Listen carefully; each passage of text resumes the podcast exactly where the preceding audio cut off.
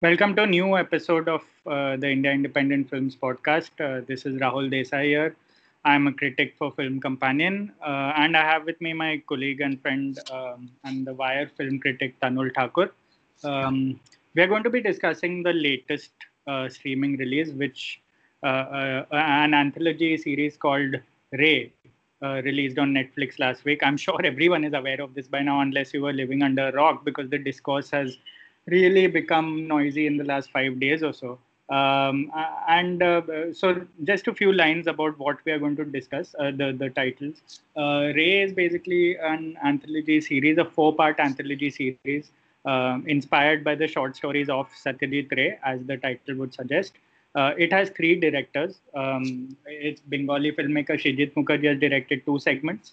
Abhishek Chaubey has directed one and Vasan Bala has directed one. Each of them are around an hour long, which we will get to soon about the length. And like any other anthology in the last year or so, there was obvious inconsistency in the segments. And we'll get to each of them soon during our discussion. The reviews have been divisive mostly, but there has been like unanimous, sort of appreciation for Abhishek Chaubey's segment, almost unanimous appreciation. But yeah, of course, the inconsistency of this particular anthology really bugged me, at least as since we had to, obviously most critics had to watch it beforehand and review it. I had no idea what the discourse would be, but again, it was one of my least favorite anthologies coming from the Netflix and Amazon stable in the last few years. And there have been quite a few, as most of you may be aware. So Tanul, let's start with you talking about the anthology, what your expectations were, whether you had read the stories and sort of what you expected from the series, because of course we will get to my feelings later, which are very strong. Let's start with like you. Yeah, I mean, this I must admit is one of my is a podcast that I was particularly looking forward to, especially because it's and it's really rare that our views on a piece is diametrically opposite. So I mean, my favorite was Vasan's short, or I mean, 60-minute feature. You hated it, or I mean, that was the least favorite, so to speak, and all of that. I didn't mind Srijit's ones as much as I actually thought I would. You had, as you said, strong feelings about it, among other things. So I mean, it's very interesting as to how people sort of react to something. Anyway, moving on. So I mean, my expectations. I mean, some of it, which is basically that I was really caught unaware, man. I mean, I thought it would be a standard. I mean, this whole thing of not watching trailers, not reading anything publicity, not reading any publicity material remotely related to the film, really backfired for me this time. I'll be very honest, because as you know, I had approached this thinking that it would be a standard anthology scene, wherein there are these four films. And so to speak, four short films, perhaps say 25 minutes or a 30-minute long, maybe one or two, perhaps longer. Like say we had an Ajeeb Daastaan that Geeli Pucchi was, 42 minutes long and stuff like that. So I thought that it would be similar. That second thing, which I was completely wrong about, was that there were four directors. As we know that there were only three. Srijit has made two films. So those two things really threw me off, and it was just very weird. I mean, I'm watching the first movie, Forget Me Not, and I'm seeing the runtime is of 1 hour. 35 minutes has passed and Ipsit Raman Nair has still not regained his memory. I'm like, what the fuck is going on? How will they wrap up the next three films in 25 minutes? And when this film has not wrapped up, I was just really confused. So that. Now, coming back to your question about whether I'd read the story or not, stories or not, I mean, unfortunately not, because as we know, I think Satyajit Ray wrote his short fiction, majority, if not all, I think at least the majority of them in Bengali. And obviously, I can't read Bengali. I am although aware that some of them, perhaps a lot of them have been translated into English, again, have not been able to get hold of a copy or something. In fact, I really wanted to read these 4 short stories that after I watched the film, and I even messaged a friend of mine to check with her whether she knew that there were English translations and stuff like that. I figured that they weren't. So, I mean, apart from Abhishek Chaubey's story, which I had just this bizarre sensation of discovering what the story was about almost or literally at the same time when the character Hakim, played by Raghuvir Yadav, when it comes to him, when he says kleptomania, I'm like, fuck, I'd read the story in school. And I remember that story with a lot of fondness. That was one of my favorite stories that I'd read in school. And and I did not know that it was written by Ray then, you know. It was, so I had a weird kind of a thrill or a sensation watching Chaubey's story for that reason. And even then, I mean, I'd read in school, which is to say, it's 4 decades back. So, you know, I don't remember reading it. That's a joke, Rahul. You're supposed to laugh. People will actually think that I'm 55. Anyway, will think, sorry, I lost my chain of thought. Yeah. So I don't remember much specific details either. So yeah, I kind of approached this anthology kind of fresh and also bizarrely taken aback by what was happening in the first 30 minutes. But then I sort of got into some sort of a rhythm, and then I understood that, okay, all right, it's 4 one-hour-long films and all of that. Although I'll be very honest, I don't think the films merited that much length, you know. Definitely, yeah. Vasan's film, which I really enjoyed, but I do think it did drag in parts. I thought Vasan's movie was the one that it's bizarre, but I thought that. I thought that dragged the most. At least I'd identified 2 segments, one in the middle and one towards the end, where I thought that, you know, it's one of those things where you see a film and you can directly pinpoint that, all right, you need to tighten your material, you need to, you know. So that was that. Even Srijit's piece, even Chaubey's piece, you know, I did not think they merited such an almost grand treatment of what these were originally as short stories. So, you know, I thought they could have definitely, it could have been a standard anthology of like, say, 2.5 hours or something, wherein you give each filmmaker, say, 40 minutes to tell their story, because they could have, to my mind, irrespective of how the stories would turn out to be, would have said those things what they had initially intended to. So that was that. Anything else that I have not answered? Anything else? My initial impressions? Yeah. That you wanted. Question is, yeah, sort of more or less you answered all of that, and it's actually quite funny because on the eve of, I think, Thursday night itself, Tanul messaging saying, damn, each segment is 1 hour long. I just started watching thinking it's like 25 minutes, I'll finish it. And I think he took whole of Friday to sort of review it also then after that, which is basically being a boss as usual. His reviews usually come out a day after most of us plebs, but yeah, you're right about at least the one thing I guess we can agree on is the length of each of the segments, because that really, honestly, that frustrated me. Like, even with the better segments, whether, you know, it doesn't matter which segments, but I thought even Chaubey's short was like quite stretched in the middle with their conversation. No matter how good the actors were, yeah, Vasan Bala's, you can pinpoint where, you know, the director gets carried away and loses sort of perspective of the length.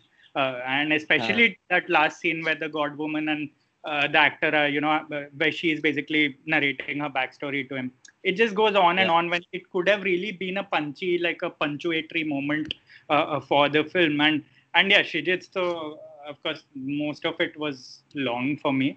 Yeah, so let me first, let's discuss, because I'm curious about this. And I really like Vasan Bala as a filmmaker. I was a big fan of his previous film. And, you know, his sort of love for movies obviously defines a lot of his work, at least a lot of what we've seen so far. You know, and he's been around for a while, even though a lot of us haven't seen Peddlers, which was his breakout. I've seen Peddlers, in fact. Yeah. Exactly. Yeah. So a lot of us is, I mean, the audience or the listeners here, because even I remember. Yes, I did not want to show off. Anyway, I'll come back to that. Go on. Sorry, yeah. Sorry. Yeah, so that's what I mean. Mard Ko Dard Nahin Hota was, I really liked that film, you know, despite the flap, despite the very obvious sort of cinephilia in the film. I really liked it. I thought it was a really intimate and personal film about his own sort of upbringing and his own childhood in Matunga or Mahim or wherever. So I wouldn't say I expected the world from like an anthology. First of all, when I hear about an anthology, I know immediately to sort of temper down my expectations in a sense. First of all, this is a different medium. Short films are really not everyone's cup of tea, as we've discovered over the last few years. It's not like you can just jump into the ocean and immediately learn how to swim. It's a totally different language of storytelling, and a lot of the mainstream filmmakers don't get it, as we learned with Ajeeb Daastaan and you know, the lust stories and ghost stories and all of that. We've seen it. A lot of filmmakers, no matter how popular they are, how good they are at their feature film craft, they struggle with short films. So I immediately came in expecting something different and expecting sort of Vasan to really, you know, hit the ground running in a way also. I guess I saw a lot of AK versus AK in this short, which is fair because I really liked that film, even despite its flaws, despite its faults. And I was on board for, you know, someone like Harshvardhan Kapoor playing this sort of meta character of a star who's a terrible actor. And you know, but I don't know for what, like at least 15 minutes into the short, it totally lost engagement with me, in the sense I thought it was trying too hard. I thought it was going out of its way to drop a lot of Ray references. I thought it was being overly excited about the fact that it was really going left of field in, you know, in its sort of narrative, in its sort of meta sort of messaging. And while I enjoy that kind of storytelling, and, you know, I really do, because this particular gang of filmmakers that have, you know, sort of come from the Anurag Kashyap school of filmmaking, you tend to, see a lot of inside jokes, inside filmmaking, so to say, and which not a lot of people sort of get. And I kind of enjoy that. But Vasan short, I mean, I wouldn't really call it a short, but his segment was... It really weighed down on, you know, what I was sort of trying to take out of the short. I thought it lost a lot of its thinking pattern midway through. And you know, I didn't have major problems with Harshvardhan Kapoor also, like most people did. That wasn't for me the worst part or the definitive part of the short film.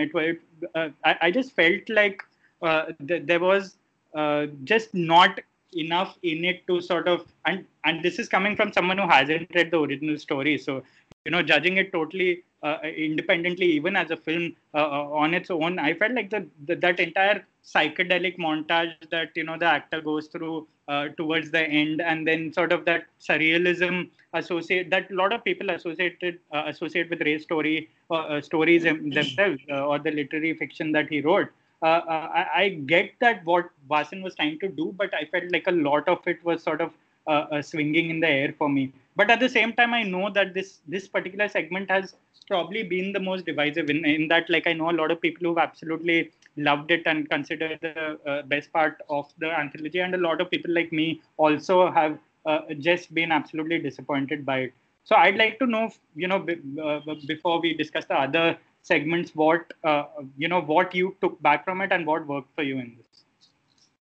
Yeah, and before that, I must comment on the structure of this podcast, which is to say that we are beginning from reverse so as to keep the slog overs, which is Srijit's films at the end. I mean, fair enough. All right. So coming back to my thoughts on Vasan as a filmmaker to begin with, before I tackle Spotlight.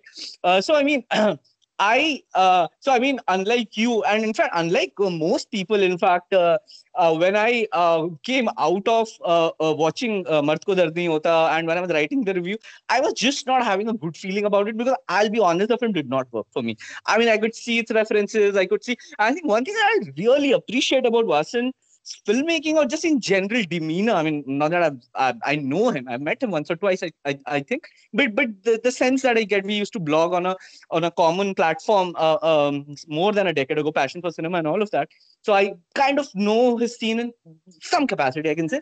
And one thing that I really like about him is that he has this very genuine fondness for filmmaking, and all of that surrounds it, and even when he is taking a dig or two or three or whatever at some of the eccentricities or self-absorption or whatever it is always laced with fondness. I think that's a quality that I highly admire. Even as a writer, somebody who's not interested in making films, but just as an attitude to have, I think that's very, very something to be appreciated. It comes from my own angsty self and all of that, where I really like the sense of quasi-detachment, but also, intense involvement at the same time. So Mard Ko Dard Nahin Hota didn't work for me. I think I was perhaps the only critic and all of that. And we have spoken about it before. You don't like to be that killjoy and all of that, but what do you do? It worked for almost everybody, including you, the bunch of others, right? So that was that. I remember watching his Peddlers, his debut in 2013 in NIFLA in LA. And it's an almost a good film. And it's a good debut for sure. It went to Cannes and all of that in 2012 and everything. But beyond that, just my personal feelings on it. There's this one particular segment in that movie which is centered. It is not a spoiler. It is centered around Gulshan Devaiah, who is an impotent cop. That is a stunning segment. That is a stunning segment at the level of imagination, performance, writing, almost political commentary. I was blown away. The rest too, I think, it's some sort of a amorous Perros mold kind of a thing. There are three stories, if I'm not wrong. They kind of like overlap here and there and stuff like that. I think in the end, they sort of culminate, if I'm not wrong. So the rest two stories were fine.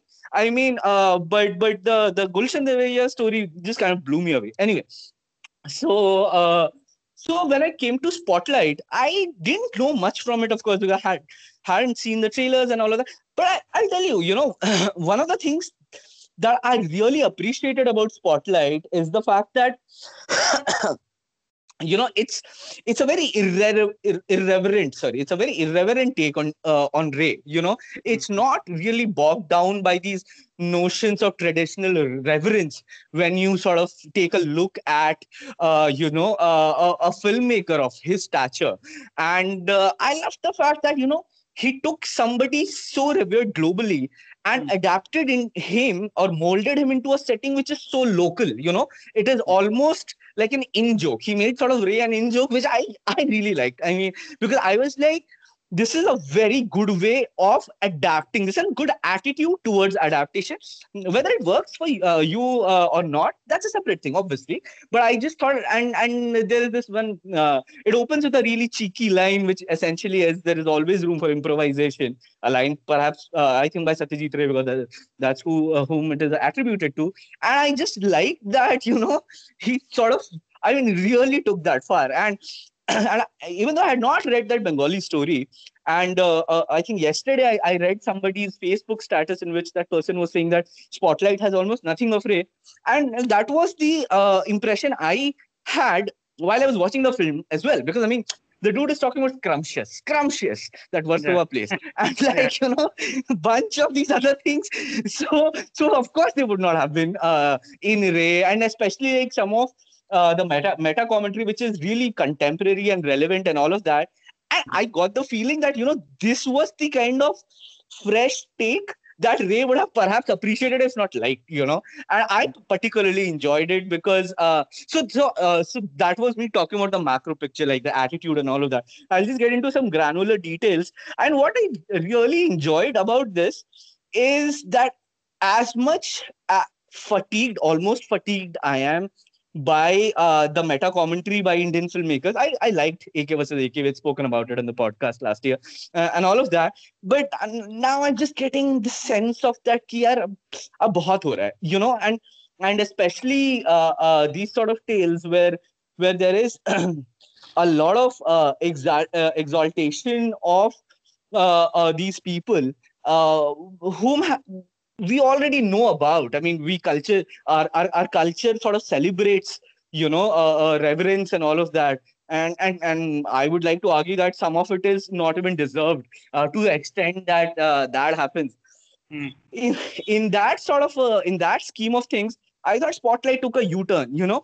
It really wasn't about celebrating, say, an industry or culture or whatever, as much as just looking through it and, you know, poking fun at it, and yet not being above it, yet not being that, you know, yet not taking sort of easy refuge in, say, self-loathing or self-pitying or excessive self-deprecating humor. So I like that. I like that the film was, you know, willing to take risk with respect to, I mean, fucking around with somebody as legendary as Ray. It was very willing to be silly. It was very willing to sort of be very clear-eyed about the various myths that Bombay filmmakers are. I mean, they don't just spin it in real world, but they also sort of like exhibit it in cinemas and all of that. And I thought that was pretty cool. Something I found also very interesting was, I thought Vasan really got this sense of pretentiousness, what we call in the art space, that, you know, you want to be something, but you can't, because then you are not that good. Then what do you do? What do you do if you're not self-aware about it? What do you do? You know, there's this line that cracked me up, which is about, you know, the whole thing has become a Kafkaesque nightmare. I mean, I have used Kafkaesque nightmare for years, actually, without knowing what that word was. I mean, way, way long back. And then his girlfriend is like, what the fuck does that mean? And he's like, pata nahi, log bolte hain aisa. Yeah, so, you know, I like this sense of a self-identification, or at least I could, in a very weird way, could really identify with a lot of confusions and the sense of existential crisis that is, you know, grappling this guy. I mean, and one more thing, I have immense fondness for Harshvardhan Kapoor.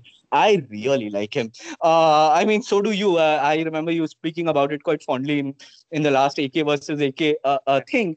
And obviously, I mean, somebody can say that this is a literal rehash of that role and all of that. And sure, it's not something that I would debate. But I mean, I liked him in AK versus AK. I really liked him in here, where, you know, there is this. And I thought that there were a bunch of things that were very cleverly hidden under the surface, for me at least. You know, there is, I almost got the sense of this muted pathos that was lacing the film, because Harshvardhan Kapoor is somebody who can be like Vic 5 to 7 years down the line, given that he has this penchant of quoting foreign filmmakers and, you know, appearing particularly cerebral or relatively cerebral in his interviews and all of that. We know that he's kind of fashioned himself as a certain kind of a thinking actor.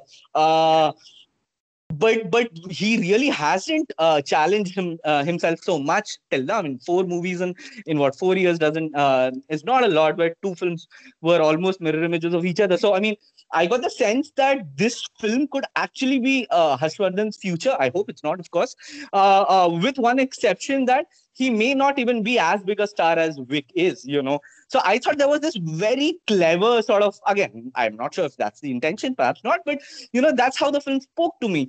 And then it's just, I mean, I obviously have a lot of fondness for films that make me laugh. I thought Chandan Roy Sanyal was superb. I loved their chemistry. I loved the fact that I thought the interplay between, you know, the two most abiding obsessions of our country, religion and cinema, where, I mean, spoiler alert, cinema wins in the end, where, you know, that godwoman ends up being a fan of a film star herself, and where, you know, I mean, one god turns up and says that I'm a bigger that I'm a huge fan of yours, in a sense that, you know, it was a battle between the two gods, and Vasan sort of made his own home or like his own community the ultimate victor and stuff like that.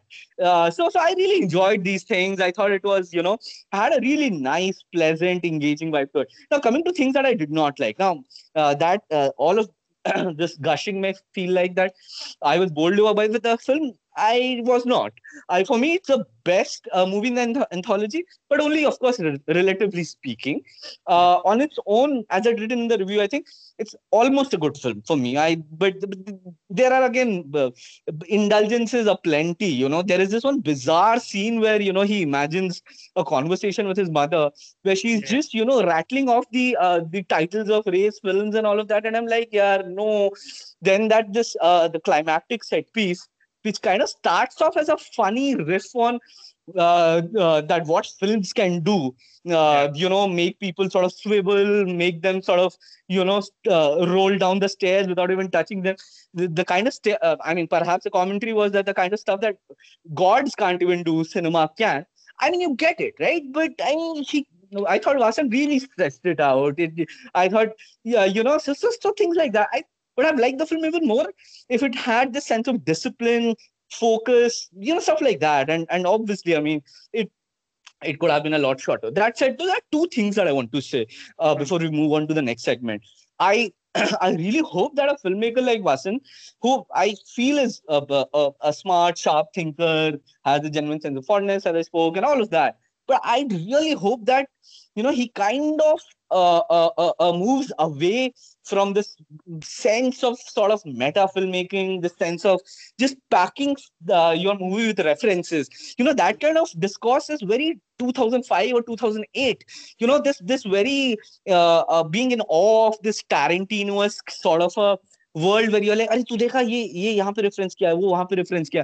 I mean, Mard Ko Dard had a lot of like that. Perhaps that was one of the reasons I had some reservations, or maybe I wasn't able to open up to the film as much as others did, you know. So I'm personally getting really fatigued by this sort of meta filmmaking, which, beyond the point, I think Vasan made a few good points, few new interesting points here.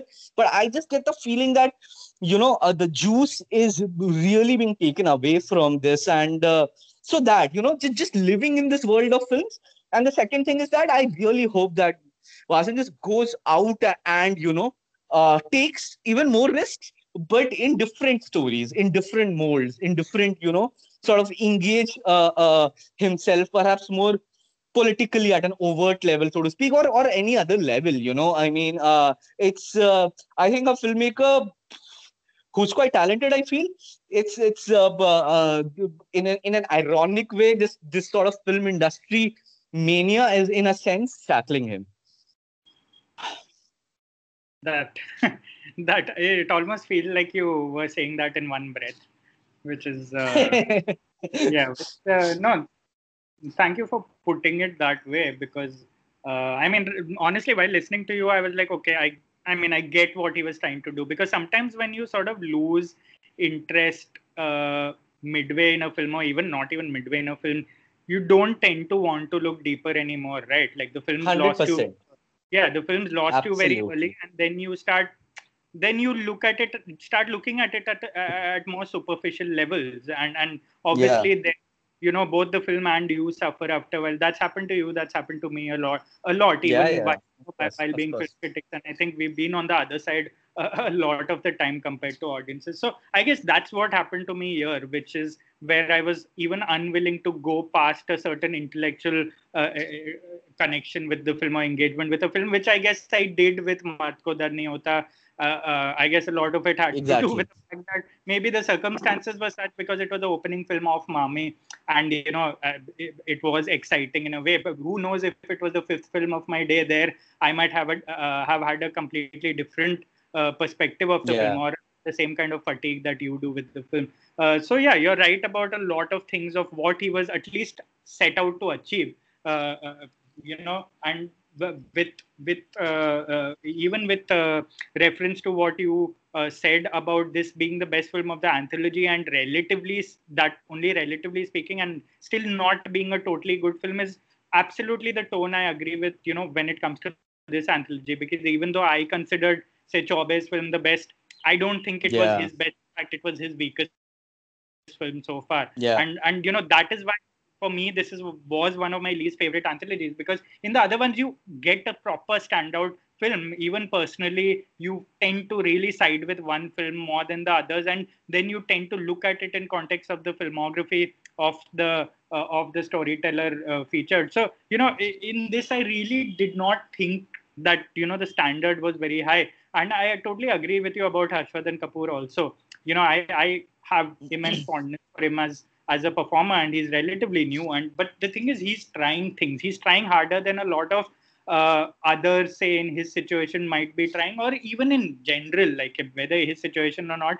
You know that he's kind of a cinephile who wants to be an artist, and that for me is really enduring, because he can really sort of, you can really, I sense that we might really have a nice, fun, sort of nerdy conversation with someone like him. Exactly. But at the same time, he also wants to be those people he talks about. That's the difference between, I guess, us and him. It's his profession. And I guess a lot can be said about the choices that he's been trying so far, and that entire sort of self-referencing that he's been doing in his last two performances. And I hope he does go places. And the same for Vasan also. You're right about him getting carried away with references, which I think is a very Varsova thing, which I've, you know, grown to immensely dislike over the last few years. And even when there's also an attitude where the film critics don't pick up references in films means you're a bad critic, which is absolute bullshit. Which a film is not its reference, it is what it makes the other person feel. A lot of them seem to get really caught up with this pretension of, like, you know, look, we are film fans, and if you don't understand what we are trying to say, the trivia we are trying to convey through our films, you're a terrible film goer or you're a terrible critic. I don't think Vasan is the worst of them by any standards. I think he's a really cool filmmaker. I think he's a really sorted storyteller and a person, from whatever little I know of him. And I think he has it in him to transcend that entire, that entire sort of ideology. And I feel like, of course, this is early days in that sense for him, because he's only technically one feature film old, because, you know, Peddlers didn't release before that. And he's written a couple of films, and there's always promise in the films he writes. And that's the thing. Like, I'd like to see more of him in the future. And you know, whatever the case, I really hope sort of this spurs him on to get into the mainstream space without really being always super meta about it. Anyway, coming to the next segment, I think we should maybe talk about Chaubey's film next. As you said, we'll reserve the slog overs later. Chaubey's film, Hangama Borpa, was, again, you know, I've not read the story, but I can sense that Chaubey was at ease with the material. I felt like he stood out, I think, inadvertently by being probably the most loyal to the source material. As you said, you have read the story in your childhood, and you do remember it was one of your favorite stories. And I felt like Chaubey sort of did not really go left of field in his adaptation, say, like the other two filmmakers. Like, Srijit really took it into another space. What we think of that space is irrelevant, but it was an entirely different sort of interpretation of Ray. And same with Vasan, you know, him being irreverent about it is part of the charming, is part of his charm as a filmmaker also. I think Chaubey played it safe, and by playing it safe, he ended up being the most risky for me in this anthology. Which is, I know, ironic, it sounds like paradoxical, but it is what it is, because I felt like I was at ease, again, because of the sequence of the films. Chaubey's film played third in the anthology. It was after the worst film of them, which was Srijit's second film, which we'll get to later. So because of that, I guess it was almost a relief for me to see some, you know, two actors like Manoj Bajpayee and Gajraj Rao in a train, in a very race setting, and, you know, cameos by Raghuvir Yadav and Manoj Pahwa, who are obviously, you know, like, who are such great actors. All four of them, for me, fall in the same sort of latitude almost in the last few years. The kind of actors who really don't need to try hard. And I felt like Chaubey trusted his actors to sort of pull off. Again, I feel like the length was not merited by any stretch of imagination. 1 hour was, I think, 25 minutes too long for this film. But at the same time, I liked the fact that he trusted the actors, and a lot of, a lot of it was technically dialogue and technically performances, and a lot of sort of verbal jousting, so to say. And I liked the fact that he left it to that, and it sort of worked for most part. I really liked the little, the fact that the homage was in the setting itself.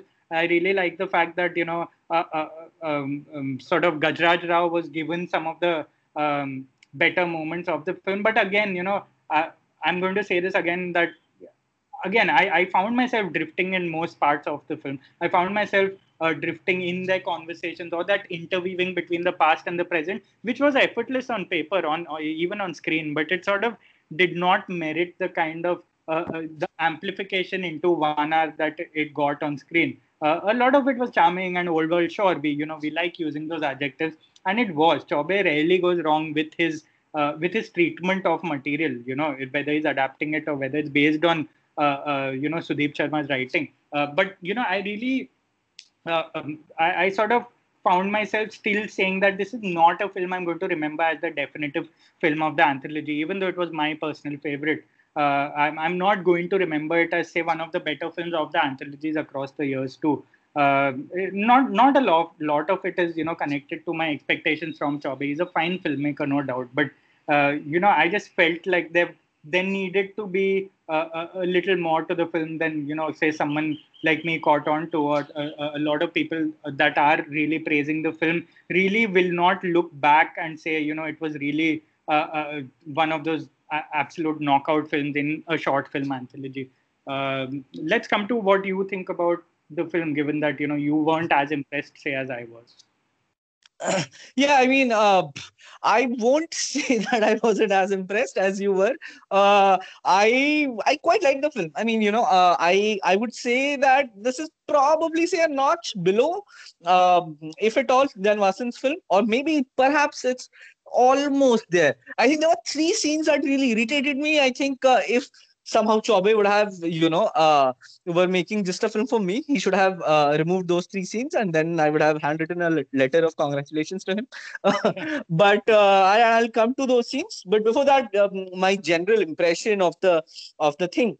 I mean, first of all, it's such a beautiful story, you know. It is, you can say a lot of the things about the story. I mean, one can say that, oh, it's such a silly story, or it's a story that kind of really invests so much in it hinges, pivots on the climactic twist a lot. If you remove that, will the story hold, and things like that, whatever. I mean, those are the things, among others, that I particularly appreciate about the film, but about the story. But this thing about the story that I particularly appreciate is this sense of, you know, looking at people in their entire context, you know. I mean, I would like to say that it's a deeper story than what it pretends or postures to be on the surface. And it's essentially about, you know, how regular, nice people have frailties, and they grapple with it. And, you know, there's a lot of self-examination, self-reckoning,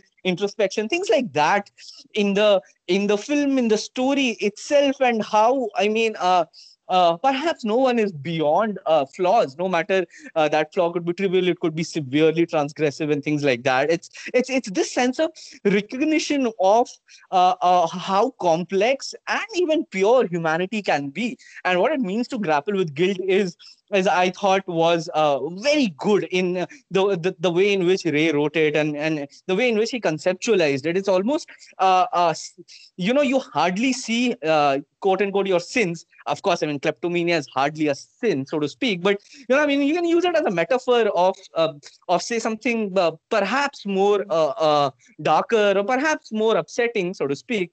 And yet there is a sense of lightness about it, because, of course, it's kleptomania. But it's also the sense of, you know, how do you see somebody in totality? Now, coming back to the shot, it's, as you say, I mean, you know, it's a very light adaptation. Chaubey is almost, I mean, I could just imagine him as a batsman who was, according to Ravi Shastri, milking the bowling, you know.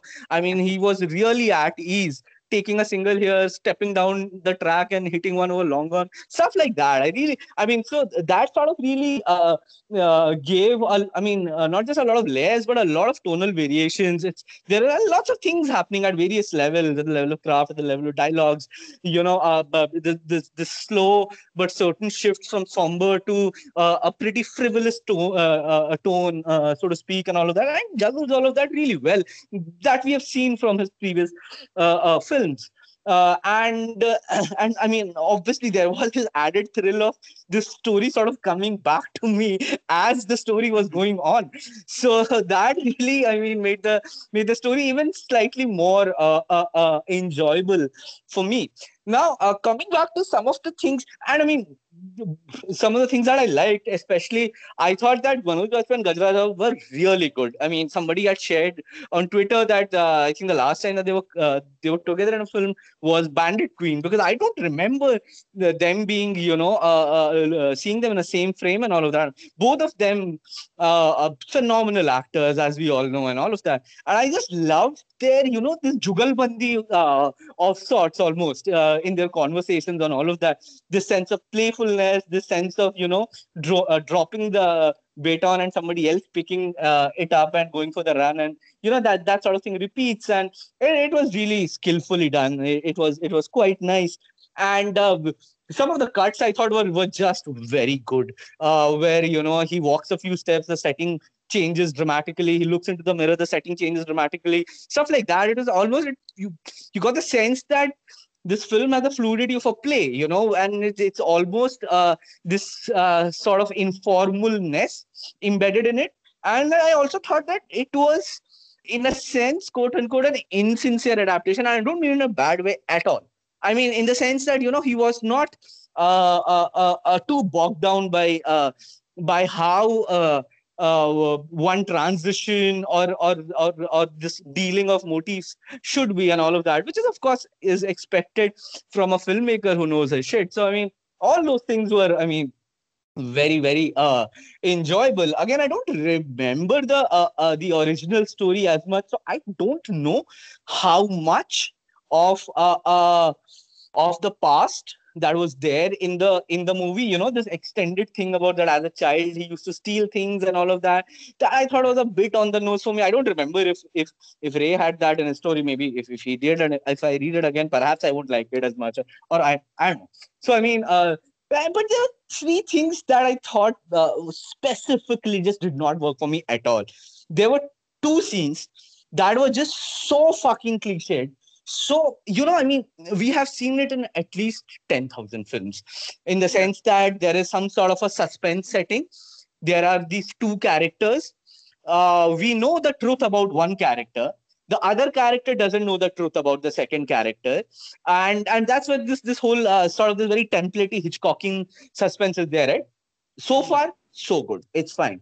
Then the second character, this unaware character, would say something to the first character, which will give us the feeling that he knows the other guy's a secret. But he, of course, doesn't. He's, of course, talking about something else and all of that. But the first character is just getting really paranoid. He's getting whatever. We are also, I mean, wondering that, damn, is this it? And he does it twice, man. And I'm like, boss. And both the times, I mean, as soon as the scene started, I was like, this is, I mean, it's almost a bathetic moment. It's so anticlimactic right from the start that, and we've seen it so many times. And you expect a filmmaker like Chaubey, I mean, if at all you're interested in some sort of a playful red herring, so to speak, I mean, do it better, dude. Like, this just did not work for me at all. And especially because, it was directly related to the climax of the film. And that there's no way. I mean, even if you have not seen 10,000 films, you can just see the runtime that's remaining in the film. You would know that this can't happen, because if this happens, the story does not have more than 5 minutes in its narrative sort of bank. So yeah. And these anticlimactic moments, I hate them from the bottom of my heart. So perhaps that really weighed on me, because I have been irritated by them for a really long time. And I thought that, shit like this, we will not see in 2021. Then there is another scene in the in the flashback where, this guy is admiring his gold watch and all of that, whatever. And then we cut to this sort of a very bizarre dream sequence of sorts, where there's this one giant clock. And Bajpayee's character is looking at the watch like a fucking lunatic. There is supposed to be some kind of poetry in that obsession, if that's the implication. It just fucking did not work for me. I just thought it was way too literal, way too over the top, way too obvious. And I'm like, what purpose does it serve? And this was a recurring flaw in all the four segments. You have these bizarre dream sequences. And again, dream sequences are also those very anticlimactic moments, right? I think Srijit does it more badly than I think Chaubey and even Vasan. Where you know that this shit, where you're suddenly, you know, so invested and you're like, oh shit, this is something that's so cool and all of that. And then you are like, it's a dream sequence. I'm like, fuck off. You know, don't waste my time with this nonsense. Why? I don't know why am I getting so worked up about something as simple as a dream sequence. But you know, it's just, and what really gets me is that when a filmmaker is not aware of the contemporary filmmaking language and all of that, and I always feel bizarre saying this for somebody like Abhishek Chaubey, because I know that's not true. I mean, he literally made the best film for me. My favorite in Sonchiriya, right? And I mean, obviously, bunch of things. And this final note on which I want to conclude, Again, like for Vasan, I hope that, you know, he sort of moves away from this very film world and all of that. I also hope that Abhishek Chaubey also moves away from this world of Urdu poetry. I mean, dear Ishqia, bhaiya ho gaya yaar, matlab kuch aur kare ab aap, you know, it's the sense I get. You know, this whole sense of, it sounds beautiful. I mean, it sounds beautiful, of course. But yeah, I just got the sense that this is his playing field, and it's just it obviously, I mean, it ties in a lot, especially with the title "Koi Daka to Nahi Dala, Koi Chori to Nahi Ki." You get it, but yeah, I mean, I just wanted it. I just thought that I wouldn't call it narrative fatigue as much, and it's not even a quibble. It's just something that's really there at the back of my mind. But I'm just like, yaar, okay, don't just play it too safe, or at least, I mean, you've the language of your film, at least two films, of which one I wildly loved, Ishqia. You know, you just find something else, man. But yeah, I mean, this is just like a footnote ka footnote. So, but something that I just wanted to mention, because why the fuck not? Yeah, no, I actually love the passion with which you hated a few aspects of this film, which will be new to a lot of people, because I think I reserved that tone for the first two films. But I like that you Chaubey's narrative fatigue, which I guess is a decent point, because, you know, I didn't note, I mean, of course those things stood out, but, you know, I didn't tend to like really feel it was that much a distraction for me. But then I guess you really pointed them out, and now I can't stop thinking about them. But yeah, I guess that's a good sort of way to segue into the next two films. Let's discuss both of them together. Should we do Forget Me Not and then end it with Bairupiya? Will that be better? Or do you want to? I mean, I'm fine either way. Do you want to discuss both of them cumulatively, or however you may want to go about it? We can start with, I mean, both films. See, like Forget Me Not obviously was the first film of the anthology, and honestly, I felt like Forget Me Not wasn't half as bad as, you know, Bairupiya, which I think you know, for me was the absolute nadir of short filmmaking in general. But, you know, Forget Me Not, I guess I tend to bracket in that category, even though it's not half bad, not half as bad. I don't think it's a good film by any means at all. But I think I liked Ali Fazal in the film as this sort of, you know, this sort of Bangalore hotshot entrepreneur who is basically taught a lesson towards the end of the film. And you know, the thing is, you get the fact that Srijit is trying to be all dark and edgy, and, you know, I like the fact that irreverence comes to the fore when he is actually adapting something like Ray, which is, you know, the source of great reverence, especially in his part of the country. So you know, it takes a lot of sort of, you know, it takes a lot of balls to do something like that. And, you know, for better or worse, I mean, the intention also counts to an extent. Sure, he went really awry with the execution for me. I thought the execution was really pretentious and gimmicky, especially in the second one. But the first one, you know, I wasn't really minding till things started to unravel in his mind, till protagonist started to, you know, get disoriented and, you know, sort of go a little mad, which is done with such familiar mundanity. Like we've seen it happen so many times that it wasn't even a surprise. It was almost boring, and that was my problem. You cannot be edgy and boring at the same time. And you know, and I've grown to be fond of Ali Fazal, especially, you know, after Mirzapur, and now that he's really evolved as an actor. And I thought he was pretty good for most parts of this film, because it wasn't easy to pull off that arrogant asshole in a way that sort of really detached him from the gimmickry of the material itself. Because the last 10 minutes was some of the worst exposition I've seen in a long time. Like that entire the entire stretch where the revelation is basically, it's spoiler alert, but I'm guessing you've all seen it.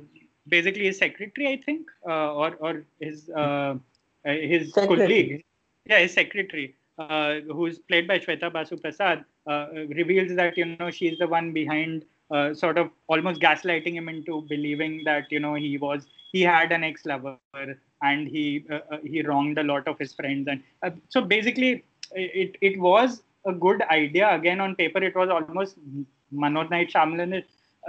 Which reminded me of like Ray having a really playful time with his writing, because it was storytelling for the sake of storytelling. There was really no larger context or bigger social message, which was a nice little breath of fresh air. But I thought Srijit really messed it up. And from what I came to understand, obviously I've not watched any of his Bengali films, but it was an ode to one of his previous films called Vinsida, which a lot of other Bengali critics pointed out and filmgoers pointed out. And which I thought was really weird, because it's bad enough that you're sort of designing an entire scene for the exposition in a way that, you know, really has you go from one memory room to the other, like part of a play or something, like very stagey exposition. But to sort of just, you know, design it as an ode to your own sort of story, which some people may not be aware of, sort of misses the point, especially if you're adapting someone like Ray.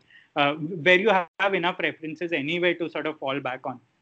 So, you know, I just thought it was a waste. Like, it was a great tourist advert for the Ajanta caves and all, you know, because there's an entire sequence where he sort of just goes there, where he sort of loses himself on the caves and trying to understand whether he did meet a girl there or not.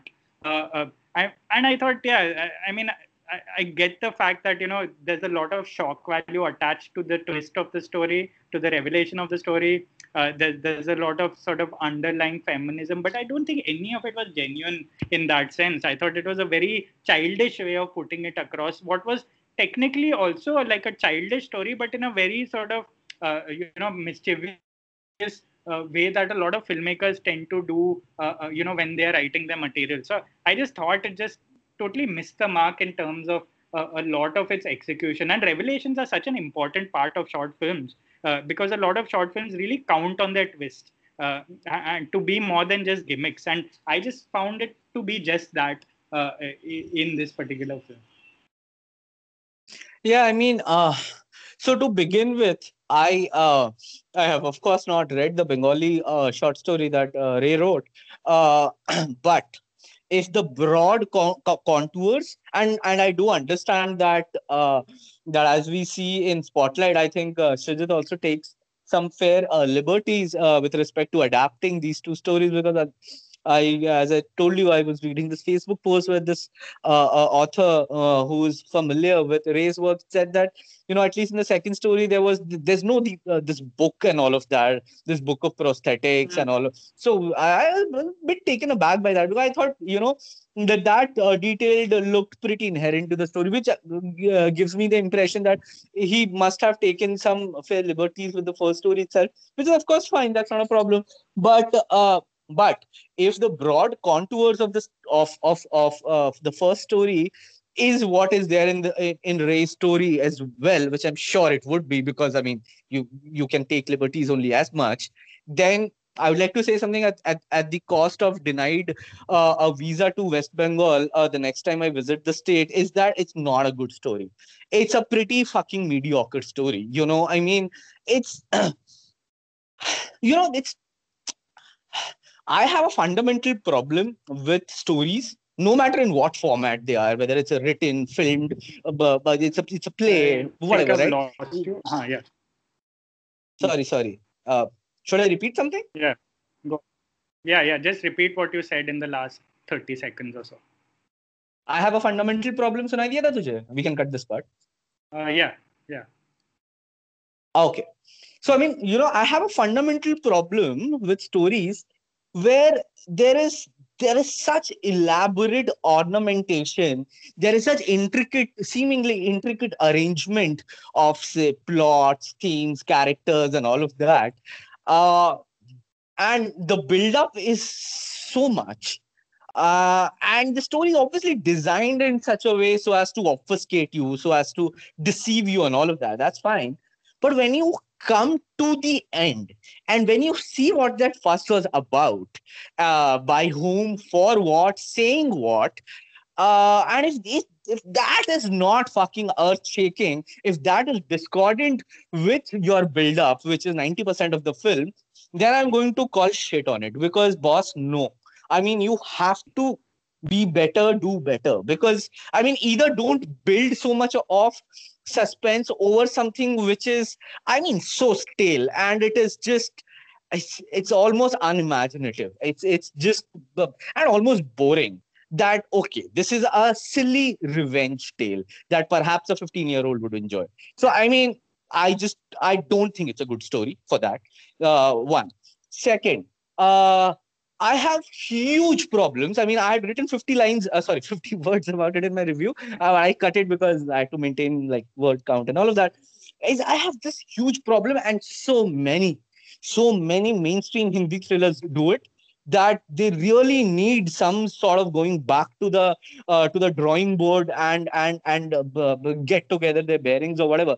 Is that, I mean, there would be a certain vein in which a thriller would unfold. You would get this, that, some plot twist and all of that, blah, blah, blah.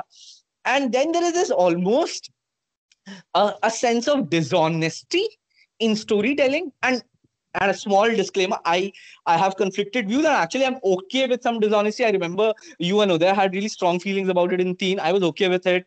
I was actually okay with the cheating in Kahani as well. But it's also something that I need to figure out in more depth about it. As of now, I'm fine with it. Depending, I mean, it's not a blanket thing. Ki bhai tum chori nahi kar sakta. I mean, if you fool me, then you fooled me. That's okay. That said, though, I mean, I'm not talking about this sense of literal cheating that's there in Kahani or Teen. But there's this sense of you're not being fair with the audience. That for me, a good thriller is when everything is right there in front of you, and you can still not sort of gauge it and all of that. I mean, sure, you can say that in this perhaps a scene or two is already there where she is shopping with Shweta Basu's character Maggie. When Maggie shopping with Ipsit, she shows him this baby's dress. Sorry, Ipsit shows her that, and it's this a devastatingly ironic moment for her and all of that. Maybe my memory is failing. Wow, like Ipsit. Maybe, I mean, the film was fair about it. I don't know. And which is, I didn't write it in my review. I mean, so it's not a big deal. But I mean, I definitely have a problem with stories that, that are so fundamentally incapable of making a resolution or the most climactic act of third act meld in with the rest of the story, that the filmmaker fucking pauses the thing and then tells you everything. In this, he first tells you everything, and then he tells you, wait, there is more everything. So then he tells you that everything. Then he says, "Arey kaha, sir, abhi kaha, abhi to chai bhi nahi pi, abhi aur hai, abhi to aur batayenge aapko." Then he tells you all of that as well. I'm like, fuck, this is insane. This is ludicrous because, I mean, it may sound that I hated the film and all of that. In fact, till a point, I was quite in it, I loved the fact that how, Srijit does this really classic way of building empathy where, he, it's a very third limited point of view narration where you're so inside the head of the character that you have no option but to believe his lies, but to believe his delusion, but to believe his convictions and all of that. I thought that was smartly done. I mean, it's of course not a particularly inventive narrative trick, but it's fine. I mean, I like that. I thought some of the lighting was exquisite. I love the fact that how the frames become, gradually darker, especially in the indoor settings and all of that. I thought that that was subtly done. I thought, I mean, some of the things in the later parts where, you know, the composition becomes tighter and becomes more tilted when Ipsit is being framed and all of that, to, you know, show his gradual disintegration and to show his sense of claustrophobia and all of that as well. Well done. No problem. Good. And it maintains sufficient intrigue till the first 35-40 minutes, because, I mean, I was like, okay, what is this film about? And as you know, I'm a sucker for thrillers. I mean, so much so that I've seen Body on Netflix, you know. So I like films with twists. I like films with, you know, there is this question and this inevitable gotcha moment at the end of it. So, I mean, the first 35-40 minutes, I could get the sense that it's a okay story, or it's a pleasant story. It may not be particularly cerebral or whatever, but I was enjoying it, and I really like genre fiction, both in literature and cinema. So I thought, this is good, this is solid, this is all of that compelling for me and everything. But yeah, I mean, what was happening in the last 10-15 minutes? And you know, someday I would actually make, I would want to make a list of films that do this. A film that came to my mind was Kahani 2. Kahani 2, maybe it's the same thing, more or less, you know. It's the thing pauses, and then there is this elaborate, and again, I have this huge problem. I have, I mean, revulsive feelings when a filmmaker shows a scene in a flashback that he's already shown, and then there is accompanied by a commentary, and I'm like, yaar, how dumb do you think your viewers are? You know, and this, I mean, this movie made a buffet out of that, and there is all of this very elaborate construction. See, there is one kind of filmmaking where you know, you take something that is what do you call it? Really prevalent you take a really prevalent mode of storytelling. Let's say, I mean, you know, this redepiction or this depiction of a twist via flashbacks and all of that. If you want to do that, sure, do that. But you need to be an exceptionally gifted filmmaker to sort of do it in a way where you are both playing to the gallery, yet you're simultaneously subverting it. I mean, it fucking sounds only so difficult the moment I said it. Yeah. So I don't know if that's even possible. But, you know, you can't just do ki yaar, I mean, theek hai, ab ho gaya, ab baithate inko, aur ab batao ki yaar, kya, what the story is and all of that. And that whole play-like treatment and the whole, you know, it's just, no, dude, no, just did not work for me. This movie too had, I mean, at least 2 dream sequences, if I remember. There was this one that was gorgeously shot, I thought. There's this one in which he is stuck in a garage, and there are, I mean, these all the cars look like his car, which is, I think, a Benz or something, whatever.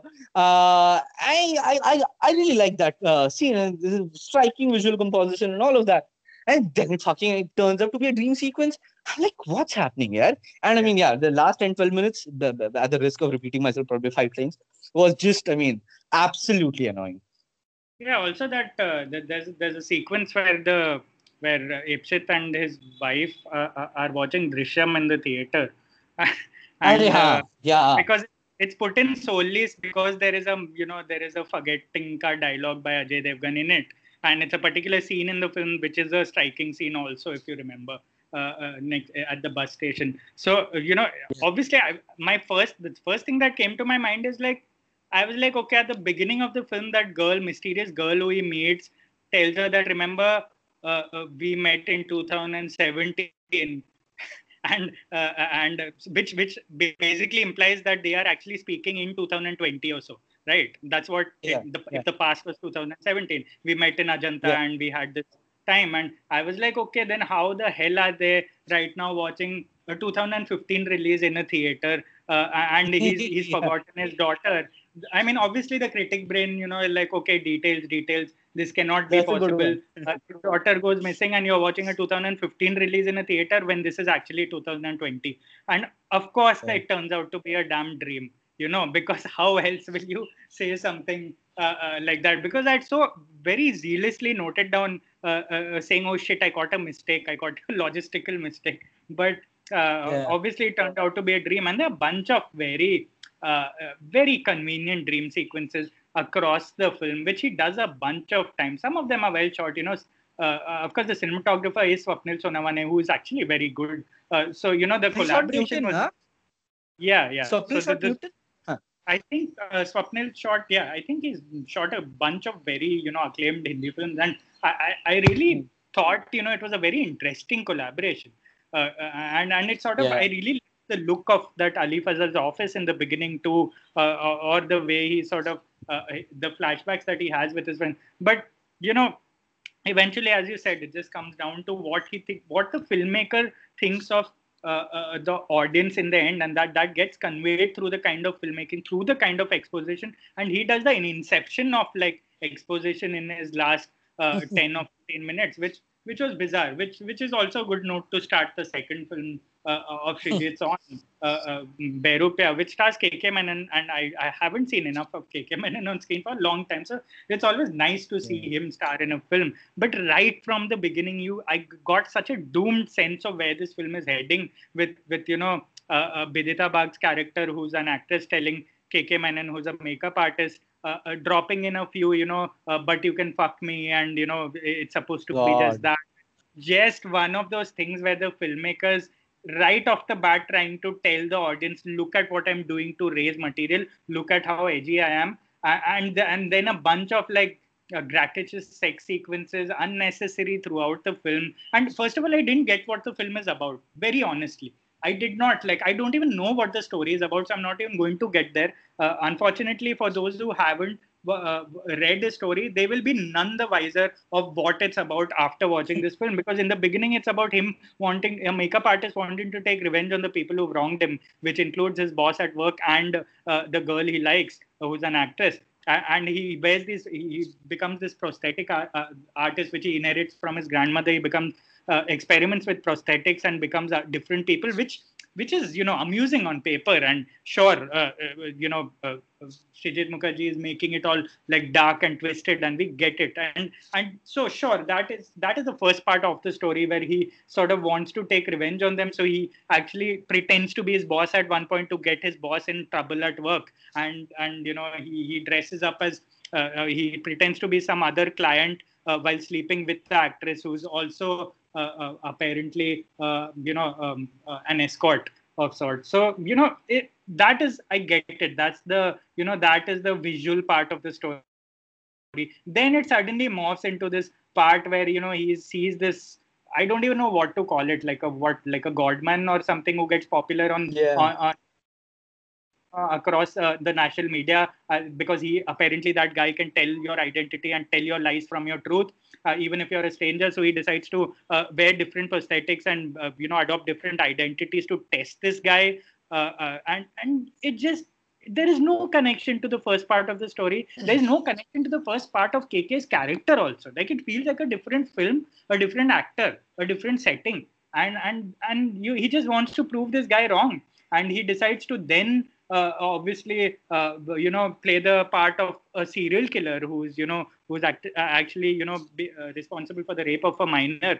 And he sees it on the news and decides to dress up as this guy and tries to see if the guy can tell his identity. And it just, it's such a gimmicky. Again, I'm like you. I began to doubt Ray's like fiction itself. I was like, this cannot possibly be the story. This is the kind of thing that students write in when they are making their first student film. So obviously, I hear it is a lot of favorite stories of a lot of people in Bengal who've grown up reading Ray stories. Bairupiya is apparently one of the better ones. So I wondered, I was like, a whole population cannot be wrong compared to, say, Srijit, you know, adapting the story and making it absolute incoherent rubbish.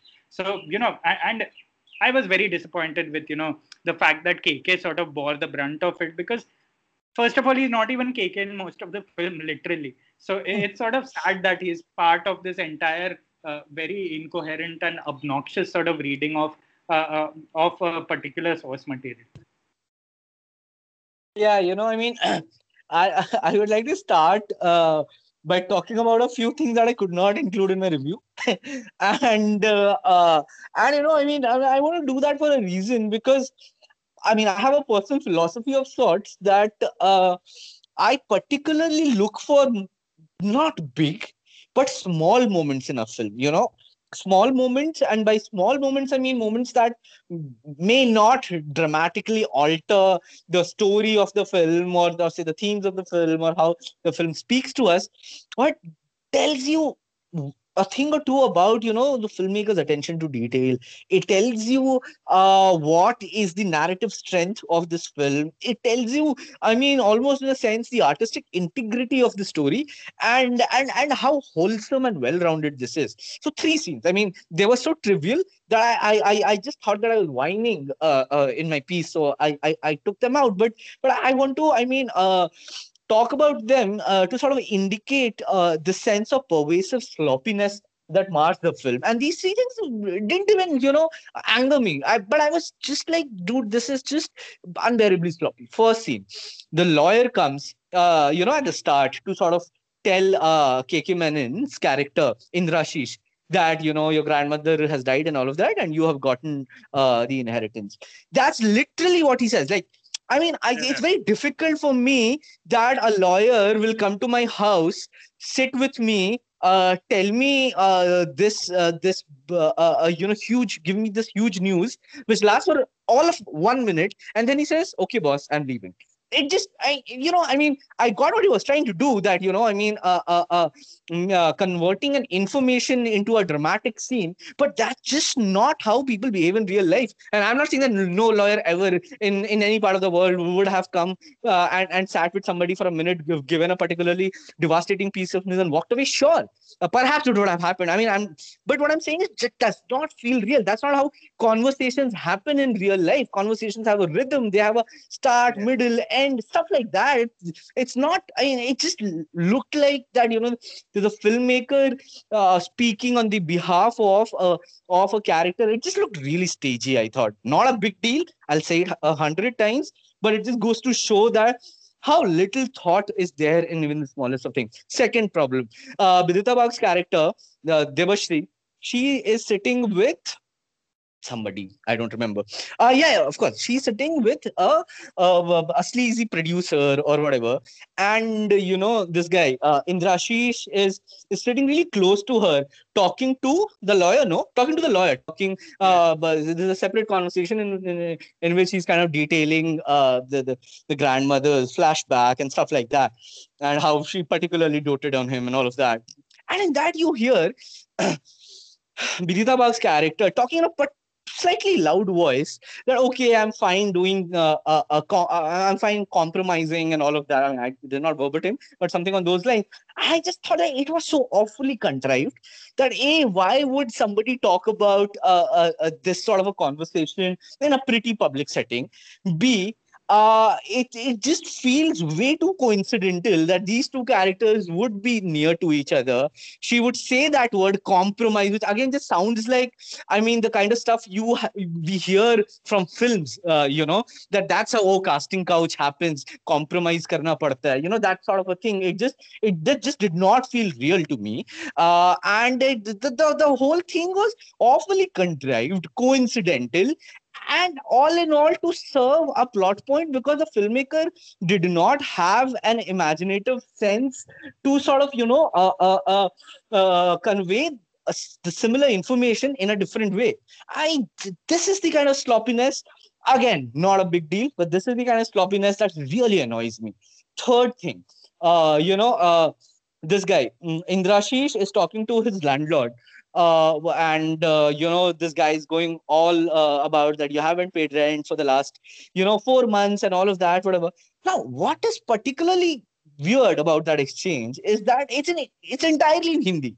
Now, I find it very difficult to believe that the two Bengalis in Calcutta, I mean, again, that is not to say that Bengalis talk in Bengali all the time or Gujaratis talk in Gujarati all the time, but like, you know, it just did not sit well with me, apart from this terrible dialogue that if your somebody's father would have used a condom 40 years ago, I would have lived in peace. And this is the kind of shit you say in engineering colleges and all of that. It just did not, A, jibe well with the character.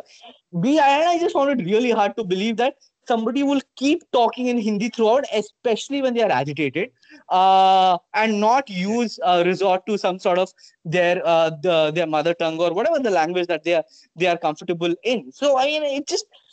So these three things sort of, I mean, and all these three things happened really early in the first 5 to 10 minutes of the film, and which sort of gave me the sense that, oh, all right, this does not look like a particularly well thought out film, and I have a problem when I get the sense that perhaps I'm wrong about all these things and all of that. Obviously, it's a subjective thing, but those are the kinds of films that start to worry me, and then those worries sometimes just explode in the way it did in Behrupiya. So I mean, to talk about the film in some granular detail, I mean, the basic plot point of the film I like, of the story I like. I mean, I have a soft corner for people who have been misunderstood by the world, who not perhaps necessarily want to take revenge, but it's one of those things that I quite like. So, and I really like this whole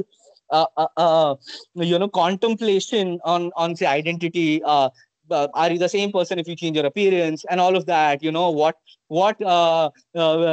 Some really fundamental that if you had the power to change the world or to lord over other people, would you really lord over them? Would you really destroy them? Or would you perhaps be kinder to them? Things like that, I thought there were pretty interesting ideas in the film.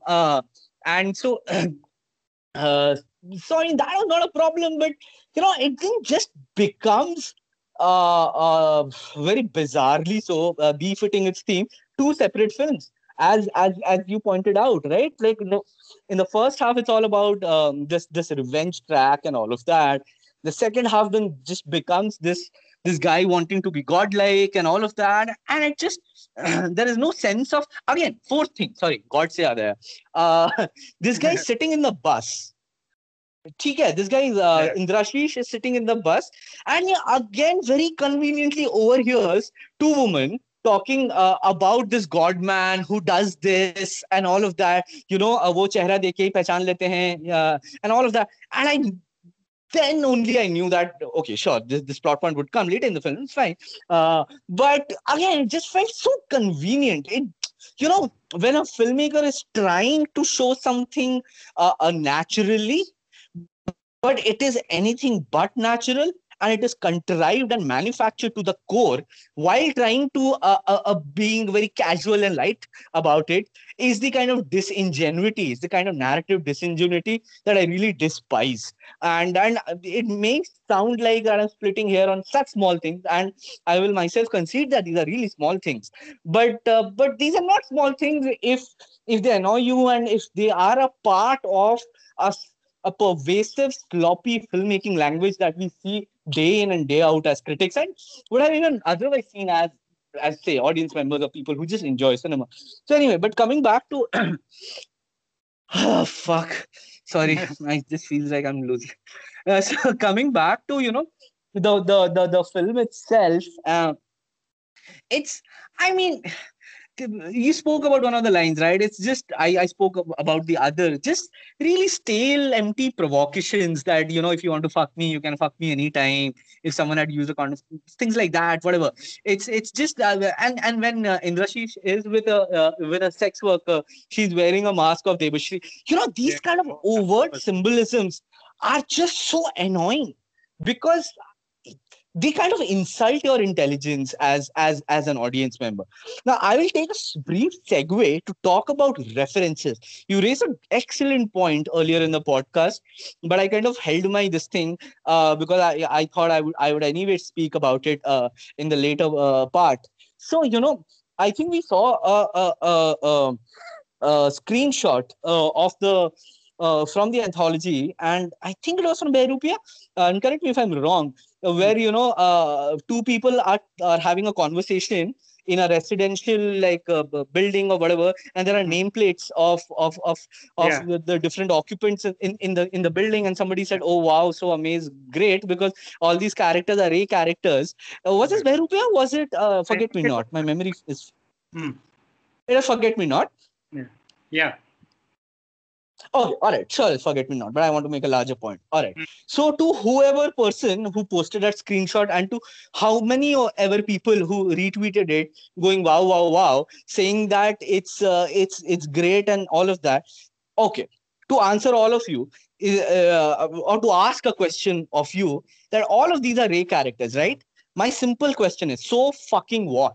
I mean, what is this insane culture of revering references perpetuated by some of really respected film critics, you know, where you know, it is this kind of juvenile film culture perpetuated by, you know, aspirational jocks in Mumbai who want to work in the in Bollywood, or some of those pretentious students in FTII who, you know, hog a joint for longer than it's necessary, and then quiz you on whether you have seen this Tarkovsky or that Bergman, or you know, it's this kind of, it's not even film watching, it's not even love for cinema, it's film watching disguised as a game of one-upmanship, which I absolutely detest. Coming back to the film critic point, a lot of film critics, I get the feeling that they were front benchers in school, and by doing and they had this inordinate desire to please the teacher,